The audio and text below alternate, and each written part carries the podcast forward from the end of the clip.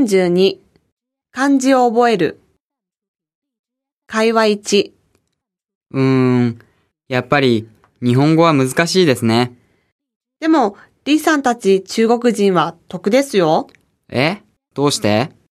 私たちは漢字がとても難しいけど、李さんたちにとっては漢字は簡単でしょ？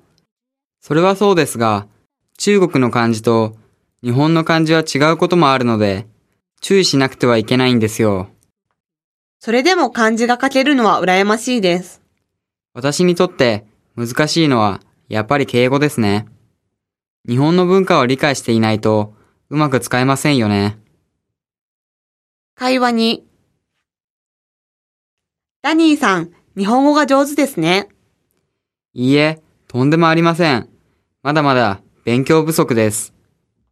またご謙遜。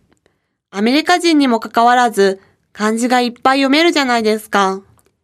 そういえば、漢字を覚えるのは本当に大変でした。そうですね。私も小学校の時、漢字のことで頭が痛かったんですよ。でも、絵を描いているような感じで面白かったですよ。偉い。ただし、同じ絵を何百回も描いていたら手が痛くてたまりませんでした。タコもできちゃってさ。あら、かわいそう。でも仕方がありませんね。苦あれば楽ありということですね。本当に感心しちゃうわ。